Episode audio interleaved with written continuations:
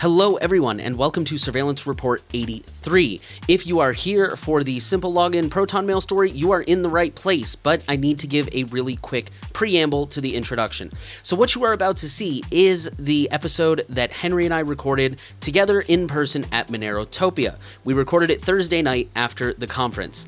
Go figure, the very next day, the Simple Login Proton Mail story broke, and we both agreed that it was a really important story that's worth sharing and not putting off until next week's surveillance report. Unfortunately, given that we had already recorded the podcast, Henry is currently busy out making the world a more private and secure place, so he's not here at this exact moment. So I just wanted to let you guys know what you are about to see and or hear, depending on where you are viewing and or listening, is the podcast that we promised and recorded. At the beginning of the highlight stories, I'm going to go ahead and jump in with this simple login story, and then from there things will continue on as normal. I also just want to go ahead and take this opportunity while we're here to point out this was recorded out of our usual element. We had only the gear that we could fit to bring in the plane with us, so the audio video may not be quite as great as you're used to, but I think it's still pretty good and I think you guys will enjoy it. So without further ado, here is that episode, and I will see you in a few minutes to cover this story. Europe is building an international facial recognition system. The Trezor data breach, quote unquote Trezor data breach, a bunch of Android stories, particularly an interesting Android vulnerability. Google Play is removing some old apps and much, much more. Welcome to Surveillance Report 83, the first surveillance report with Henry and I together in the same room since we are at Monerotopia. As you can hear, we have team members in the background who have permission to comment along the way if they so choose to use this privilege, which it sounds like they are. This report will recap some of the most notable privacy and security events in the last week. I am the sunburned Nathan from the New Oil. And I am the, I don't think, very sunburned Henry from Techlore. Nah, you look alright. Cool. So this week we're going to remind you guys both of our current existing ways to support us, which are currently Monero and Patreon. Monero, of course, is privacy coin, best way to pay. It's basically digital cash. And Patreon, we currently have one tier. It's ten dollars a month, and it gives you access to our show notes. It gives you access to a ad-free RSS feed. So if you were listening on Patreon, you would already be listening to the story by now, and um, some other things that I think I'm forgetting. yeah, we're tired. The trip's been a long trip, and we're at the very end of it, so we're recording this after the whole day. I think the last thing is ad-free videos as well, so we get rid of these segments for all of you. Okay. Um, so for those of you who don't like the segments, you can just get the straight content, and that's just ten bucks a month. Which again, inflation. Oh man, that's like not even two coffees. Like, You're exaggerating. I'm not exaggerating. a little bit. Anyways, yeah, check that out for sure. And for those of you who have already donated and signed up, thank you so so much. We appreciate it immensely. We've seen each of you because there's not many of you yet, so we see all of you right now. So our actual highlight story, I guess we're gonna go ahead and have two this week because you know what can you do? Our actual highlight story, there's two blog posts, and it says Simple Login joins the Proton family. That's one of them, and the other one says Proton and Simple Login are joining forces. As the first headline says, Simple Login has joined Proton Mail. What exactly this means is a little unclear. Uh, we don't know if they are a subsidiary, for example, or if they're just some kind of contractual agreement. But here's what we do know. First of all, both of these blog posts have adamantly insisted that Simple Login will continue to operate autonomously, and it will continue to work with all providers. So if you're using like Tutanota or CTemplar or whatever, and Simple Login, don't panic, it will still work. You're not losing anything. What this does mean, however, is that Simple Login will now have access to Proton's resources as needed for things like infrastructure, knowledge, and development. So hopefully, we will see leaps and bounds of growth over the next few months in Simple Login's development. Simple Login has said that they will also take advantage of Proton's quote anti-abuse and anti-spam technologies. So I could see a world where that causes a little bit of unforeseen problems, depending on what exactly that means. For example, uh, it could signal that there could be issues signing up in the future under certain circumstances, or possibly even issues with the email addresses being accepted. Which, if you use Simple Login, you probably run into that once or twice, anyways, already. That's just kind of how this constant cat and mouse of privacy and people trying to defeat privacy goes, unfortunately. Proton has said that it will also integrate Simple Login into their platform. It's unclear exactly what this will look like, but I'd imagine it may be something in the settings that allows you to create aliases on the fly. Truthfully, I do wish Henry were here to give his comments on this, but I think we can both agree that this is optimistically probably a pretty cool thing. I don't think it's going to adversely affect most people, and I think if anything, it will allow Proton users to have a more streamlined experience. This is just speculation. Obviously, we're going to wait and see what happens. Having said that, uh, I, like some of you, I'm sure, immediately had some concerns about centralization and companies becoming too powerful. And Proton is already, I don't think this is necessarily bad, but just to be totally honest, Proton is already a company that's trying very hard to to become that all-in-one Google replacement. You know, they've got Proton Mail, of course, Proton VPN, and now they've got Proton Drive and contacts and calendar, and now simple login. And for the record, I don't think that's nefarious. If you believe Proton's a honeypot, fine, whatever. Truthfully, I don't know why you're listening to us if you think that because we don't, and we're just going to infuriate you. But having said that, the point is, I don't think it's nefarious, but I do still think it is a risk to put all your eggs in one basket like that. So uh, I will be honest, I'm a Proton Mail user and I am a simple login user, and this makes me a little uneasy that, that everything's now centralized or or at least under one roof potentially. So I don't think this is necessarily at this time this is necessarily something to worry about, but it is something that moves the needle a little bit. It's something that we do want to keep an eye on, and I just wanted to be clear that I don't think this is all rainbows and butterflies and sunshine. This is could have potential downsides that are worth talking about. But at this point, I don't think these are huge downsides. I don't think this is anything that we all need to freak out and run for the hills. So, as this partnership develops and as we learn more about exactly what is going to change. We will, of course, keep you updated. So, with that said, we will go back to the Monerotopia podcast, which I hope you guys are enjoying and will continue to enjoy to the end. Europe is building a huge international facial recognition system. Like many places, Europe already has an existing database for law enforcement use, which includes things like fingerprints, DNA data, and vehicle owner data. They are now basically adding faces to that system this system will allow cooperation between countries, but if I understood the article correctly, it's not going to be direct data sharing, so they won't be able to just like for example, Spain can't just hop into France's system and start looking up faces. They're still going to have to like request that France look this person up and send back the data. So this system will allow retrospective facial recognition, which is it's a little bit different than the kind that we normally worry about. Retrospective will allow mugshots to be compared to CCTV, social media, and other existing photos. It's not like they're going to set up new cameras 24/7 to monitor everybody, at least not at this not at this time. And a human is supposed to review the matches before making an arrest, but color me cynical, uh, here in the US at least, we don't have a very good track record of actually doing that. There are, of course, other privacy concerns like where these photos are going to be sourced from. For example, can they use uh, people whose mugshots have been taken but they haven't necessarily been convicted or charged with a crime? There's also concerns about the centralization of all this data in one place and things like that. And on that note, we're going to migrate over to data breaches, and we're going to start with a fake Trezor data breach, which is why I put it in quotes for those of you watching the video um, at the very beginning, which was used to steal cryptocurrency wallets. So the popular hardware crypto wallet, which is Trezor, for those who don't know, uses MailChimp for their mailing lists. It turns out that MailChimp had a data breach, which resulted in phishing emails being sent out to owners informing them of a quote breach at Trezor and asking them to download the Trezor Suite software to reset their pins.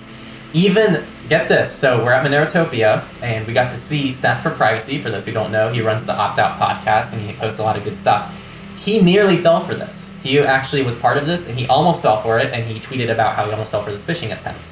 So the bigger lesson here, outside of these being a very common crypto thing that happens, I also get these myself. But also, anyone can fall for this kind of stuff, and no one is immune to phishing. So you always need to be alert because no matter how good you are, even the best of us, we can fall for phishing. And also, good on Seth for coming forward and saying that because we live in a privacy community where if you admit any wrongdoing, you're like just burned off the face of the earth.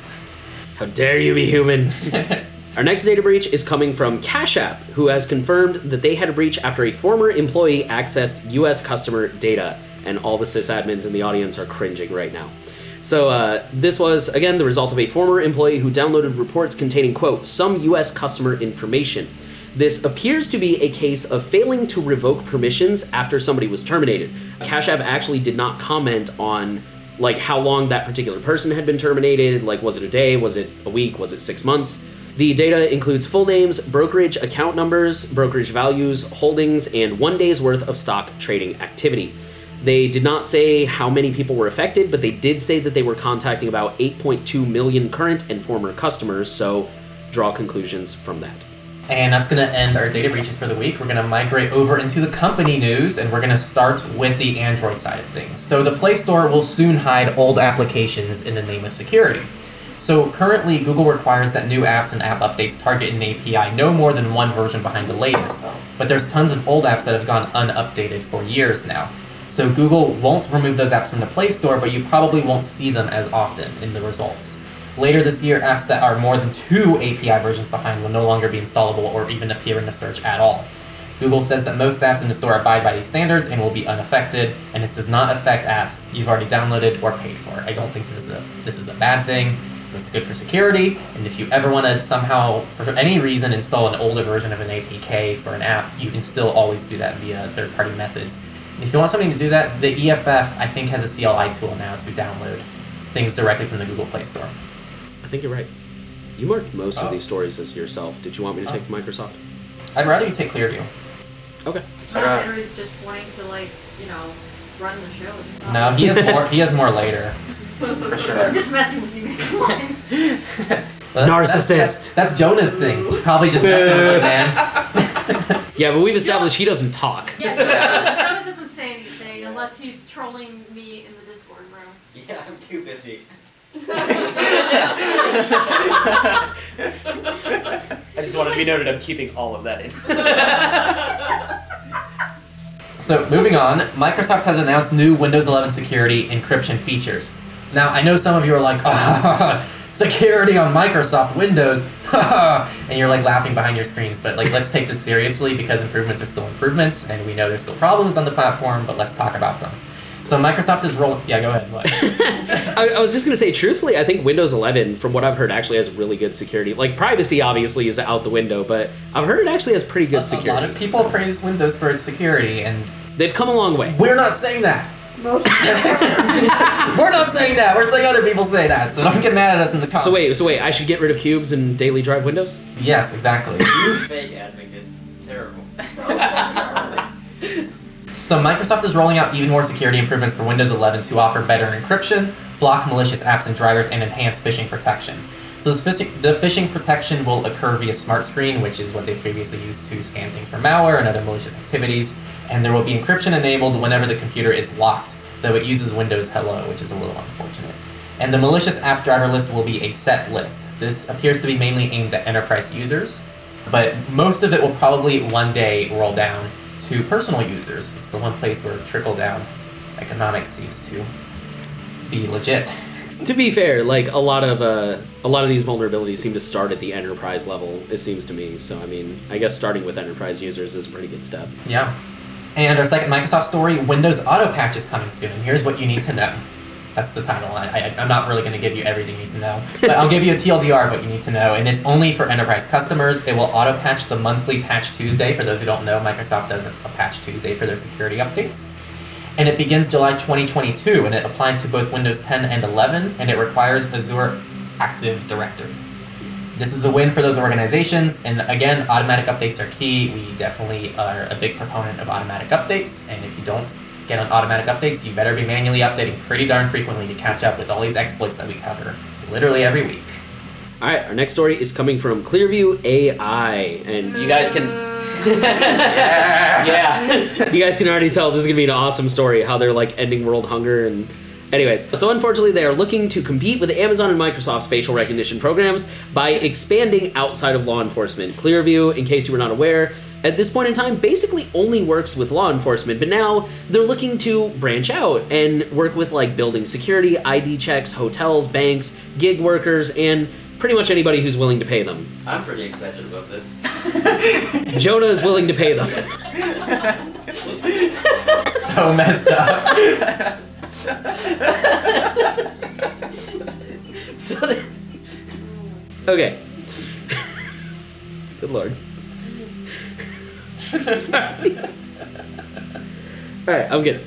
Okay, so this will allegedly be consent based, although of course they didn't. Oh, so true. Yeah, definitely. of course, they didn't explain what that meant. That was just kind of a buzzword they threw around. And uh, interestingly, they said that this is not going to use their existing database of publicly scraped images. So, for those of you who don't know, that's actually what Clearview AI initially came under fire for, is they just scrape images from like Facebook, Instagram, uh, Flickr, like literally anywhere that has an image, and that's how they built their database. I'm a little bit curious what they're going to build this database off of, but they said that original database is only for police use. So we'll wait to hear more about this, but um, interesting stuff, I guess. I, I want to highlight too. They're saying they're looking to compete with Amazon and Microsoft, and I feel like they've been doing a good job of like flying under the radar. But it's worth mentioning that Amazon and Microsoft are both giant proponents of facial recognition, and they're constantly working on this stuff too.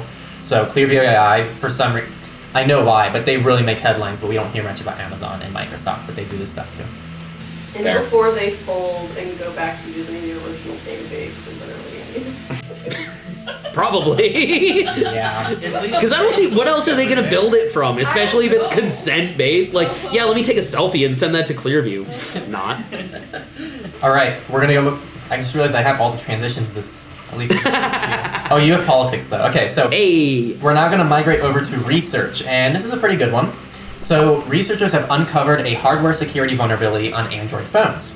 I'm going to quote the study here, so excuse me for not looking at you, fabulous viewers, for those watching the video. So, a recent study by scientists showed that the graphics processing unit, or the GPU, in some Android smartphones can be used to eavesdrop on a user's credentials when the user enters credentials using the smartphone's on screen keyboard. The discovered hardware security vulnerability poses a far greater threat to a user's sensitive identities than previous attacks that can only infer, infer a user's general activities, such as the website visited or the length of the password entered. The team reported the breach to Google and Qualcomm, and Google noted that it will release a security patch for Android at the end of this year. so, um, a few things to unpack here. First, a lot, not to downplay the severity of these vulnerabilities, but a lot of these vulnerabilities aren't things that you likely have to worry about on a day to day basis. They're very targeted things. And also, this goes both ways. So, if this was an iOS exploit, people would probably leave comments in the description saying this is why you don't use iOS. That's a very simplistic look at security, and we're not doing that with Android either. This is a vulnerability that affects Android, and they're working on a patch. And this is why we think the best thing to do is to always have automatic updates so you get patches for these things ASAP. I am a little concerned why they said this would be fixed at the end of the year, though. It's, it's April. what's, what's the end of the year? How do you December 31st. But how do they predict that even? Like they're like, oh yeah, two quarters from now we're gonna get this patched up. I, I don't know. Priorities. To play devil's advocate, they're usually pretty quick about patching things, so maybe it's just really that complex. But then, then I also feel like maybe the researchers shouldn't have released the paper if it's that complex. Like maybe give them time to patch it up. I don't know. Yeah. It's it's a good question for sure. I agree. With that, we're going to transition into our politics section, and for the first time in forever, this is not like twelve stories. So, Nice. right? Our vocal cords are happy. We're going to start off though in the U.S., where the FBI has purchased five thousand licenses for the Babel X social media OSINT tool. Open source intelligence is basically, you know, checking people's Facebook, Twitter, Instagram, uh, just anything that's publicly available. This is going to be provided by Pan America Computers out of Virginia. And the article says BabelX is a text analytics platform that allows users to search multiple online media websites and search by location. The company behind BabelX is led by a former White House aide and intelligence officer from the DoD. So everything's above board there. So you got to understand a, a lot of what I'm about to read off now comes from uh, the FBI's. Basically, they put out an ad saying we're looking for a tool. Here's our requirements. Here's what we're willing to pay and stuff. So we're not necessarily saying this is what BabelX can do, but we are saying this is what the requirements were. So keep that in mind. The FBI said they were willing to spend up to $27 million, and it needs to be able to search Twitter, Facebook, Instagram, YouTube, LinkedIn, the deep and dark web, VK, which is like the Russian version of Facebook. I don't know how they're going to access it with Russia splintering off, but whatever, and Telegram. It would also be a bonus, but is not mandatory, if it can search Snapchat, TikTok, Reddit, 8kun, Gab, Parler, Ask FM, which that one kind of struck me as weird, Weibo, Weibo, I don't know how that's pronounced, Discord, and quote, other encrypted messaging platforms. Data is to be stored with the vendor before being exported to the FBI and can, quote, continuously monitor sources. I'm going to go ahead and uh, quote the article here on the very last paragraph. The FBI's Directorate of Intelligence is in the process of developing a comprehensive strategy that matches the social media exploitation needs of the agency's workforce and mission according to the procurement documents, unquote. So, um, if I understood that correctly, I think that means that once again the government is has found the solution and is now looking for the problem. So uh, that's just worth knowing. That's where your taxpayer dollars are going is to you know spy on people on Discord and LinkedIn and VK for something. We'll we'll figure out what later. And Telegram. And Telegram, super secure. I don't understand why people use Telegram. We get we get so many comments from from a lot like a lot of I don't know more on the Techlore channel and the Surveillance Report channel, but a lot of people are like, why ill Telegram? And it's like because Notice notice what's missing from this list: Signal, Matrix, Things- Session, things, things with end-to-end encryption by things that default. are actually encrypted. yeah. For the record, if you use Telegram with secret chats with all of your contacts, you, you're you're pretty well off. But the fact that's not a default is pretty bad. We're gonna. I think it's Dwyer. I just like to pronounce it wrong and let people correct it in the comments. Oh, Wait, I got it. Dwyer. Dwyer. Great. All right, so Ireland's retention of Dwyer phone data breaches EU law. Just so you know, if you go in our show notes, we leave the sources for everything because you shouldn't take our word for everything. This is a VPN hostile site. Tor seems to work fine on at least some Tor nodes apparently. So just so you know, if you have access, if you have trouble accessing the site, they do some IP blocking. But pretty much the story is Graham Dwyer is convicted of murdering Elaine O'Hara, O'Hara in August 2021 in Ireland. However, the evidence used to convict. I think that was 2012. Sorry. Also another typo. I, I took these notes during the conference. Well, I'm gonna start from there, so you have to. It's just gonna be a weird cut. Oh, 2012. You sure it's 2012? I think so. God damn it. Fine. now you're gonna make me go check it, and you know I'm just messing around. I'll start over. it's not gonna work because I'm on a VPN here. Control click. So Graham Dwyer is convicted of murdering Elaine O'Hara in August 2022 in Ireland. 12. So it was 2012. I thought Yes. you were joking. No, I'm serious. It's, it was a typo on my end. August, August 2012. 2022. oh, that makes sense. Okay. Graham Dwyer is convicted of murdering Elaine O'Hara in August 2012 in Ireland. However, the evidence used to convict him came from Ireland's, quote, system of retaining and accessing mobile phone metadata, end quote, which a top European court has ruled breaches EU law. UE law? EU. I told you. I was so during the conference. So I, I did say you lost. So You can did. You did. Yeah. Okay. You're fine. So his conviction actually might be overturned because of this. So from what we can tell, this mainly rests on the idea that the crime wasn't serious enough to warrant national security clauses. But we're not sure if we read that right because like he like murdered someone. Apparently, so I don't know what necessarily constitutes a national security clause, but either way, I think this outlines like it's interesting to see that they actually might overturn something because they didn't actually conduct things the way they're supposed to, and I don't think that would necessarily. Do you think that'd fly in the U.S.? To be fair, that is exactly how the U.S. system is. If they rule like you know, the evidence that was obtained was obtained without a warrant, they'll overturn the whole conviction mm. because you know. So I don't know. The article was really heavy on the legal wording. It was kind of hard to make sense of, but Lawyers. um, freaking lawyers. Now they're writing for news outlets that I've never heard no of. wonder they don't accept IP addresses. The lawyers, like, you gotta, you, you gotta. Lawyers we got we got to block these VPNs. Criminals are using them. And our last political story is going to come out of India, and it says: Is the government seeking Aadhaar use for NBFCs against Supreme Court ruling? I forgot to make a note of what NBFC stands for, but I will describe it in a moment.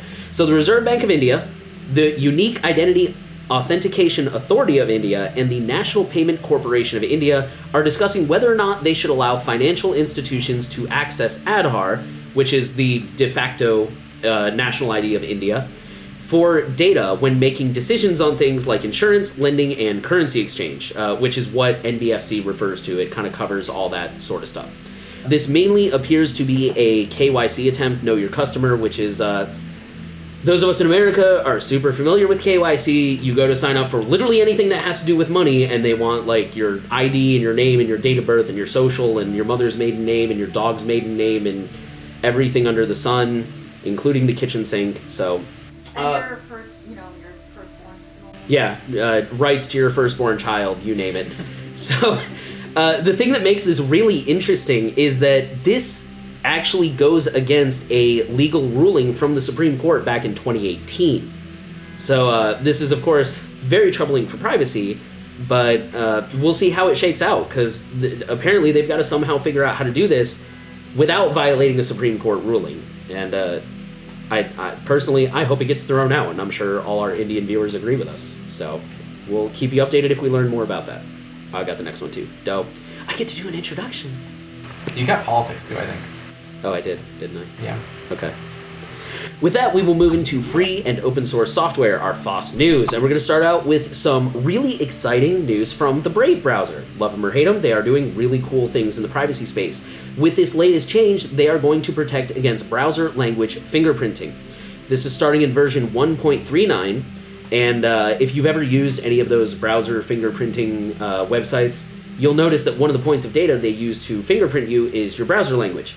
So, again, starting at 1.39, they're going to randomize your language. This should not affect your actual browsing experience. It's not like you're actually going to load the website, it's going to be in like German or Portuguese or some language you don't speak. But uh, the header information that they send back to the website will be randomized. So the the article goes really in depth, but also like in plain English. It's really good. I totally recommend you read it.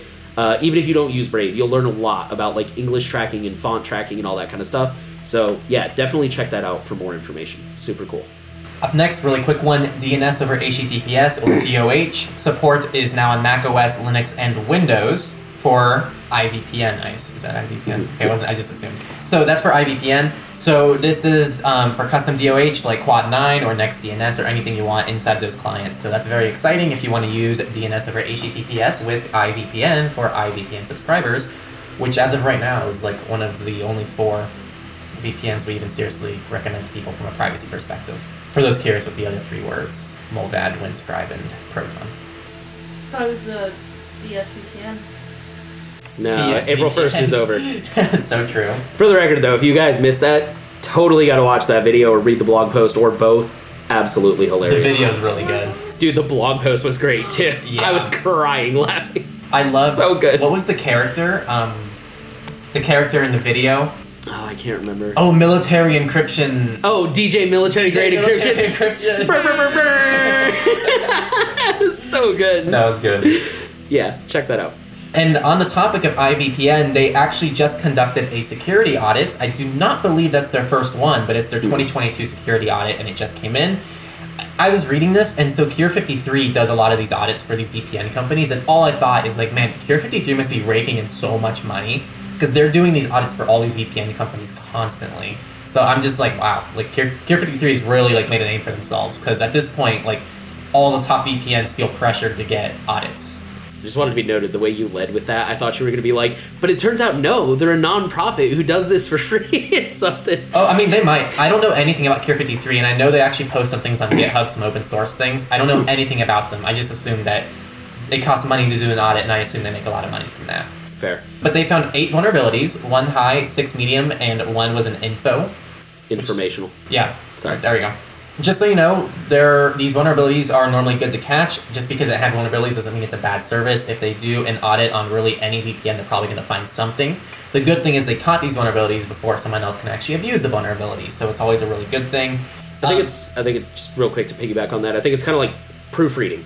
Doesn't mean the paper's bad. It just means there's a little thing you missed. So Yeah. So these are good. There's a lot of these, and like we have notes for all the different vulnerabilities and the different things they do. Honestly, I recommend just checking out yourself. They actually publish the whole report, unlike some VPNs that don't publish the whole thing. So you can go ahead and read into this. Um, really, the main takeaway here.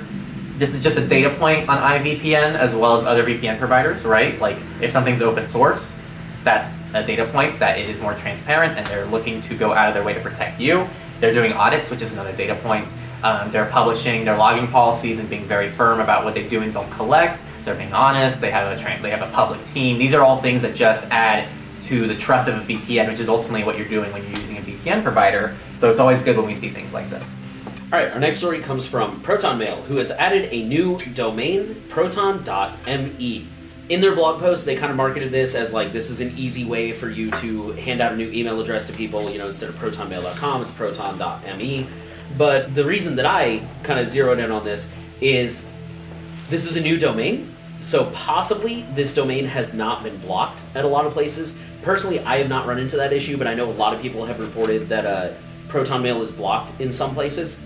So if you are a person who has had a lot of issues with Proton being blocked, this could possibly be a, a new domain that you could try out. So, and as an added bonus, it shouldn't count against your your total uh, email addresses. Like I with my paid plan, I get five addresses. I use all five. When I logged in, it prompted me like, "Hey, do you want to activate this address?" And I did it, and now I have six. And it didn't charge me more. It didn't deactivate one of them. So it's unclear at this time if this is just for paid users or all users.